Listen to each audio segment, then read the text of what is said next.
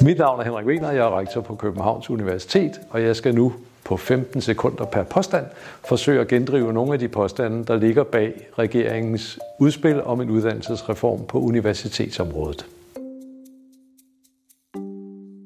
Forkert. Danmark ligger cirka midt i Europa i forhold til vores gennemsnitlige uddannelsesniveau, og der er næsten ingen akademikere arbejdsløshed.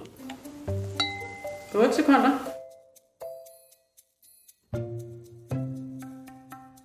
Universiteterne har ikke været gode nok til at lave efter videreuddannelse til deres kandidater, fordi vi har tænkt, at en universitetsuddannelse er uddannelse til hele livet.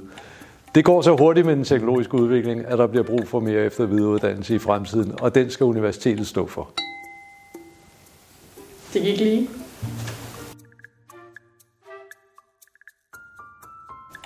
I vores uddannelsessystem vil vi vanvittigt gerne være åbne for verden. Derfor bør regeringen også hjælpe os med at internationalisere mere. Det betyder også, at vi skal have mulighed for at tage flere udenlandske studerende ind, og endnu bedre muligheder for at sende vores egne studerende ud, og endnu bedre muligheder for at samarbejde med universiteter rundt omkring os om uddannelse og forskning. 19 sekunder. Der er ikke mange arbejdsløse akademikere. Faktisk er det det videregående uddannelsesniveau, hvor der er færrest arbejdsløse to år efter man er blevet færdig som kandidat. Men selvfølgelig kunne man da godt ønske sig, at der slet ikke var nogen arbejdsløshed. Det er måske en illusion, men vi arbejder på at gøre det lettere.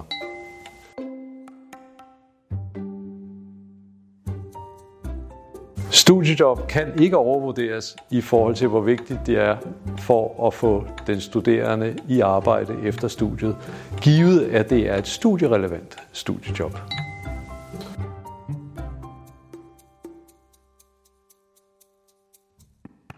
Der er ikke andet end problemer med forslaget om at forkorte kandidatuddannelse, fordi det lige præcis fjerner de allervigtigste elementer i en kandidatuddannelse, nemlig tid til fordybelse, tid til at lære at sætte sin kernefaglighed i spil i en bredere sammenhæng i forbindelse med skrivning af speciale, tid til at indgå i samarbejde med virksomheder om sit speciale eller med projekter, tid til internationalisering og tid til at lære tværfaglighed og øh, sætte sin viden i spil i samarbejde med andre uddannelser på universitetet. Alt det skal du gøre i kandidattiden.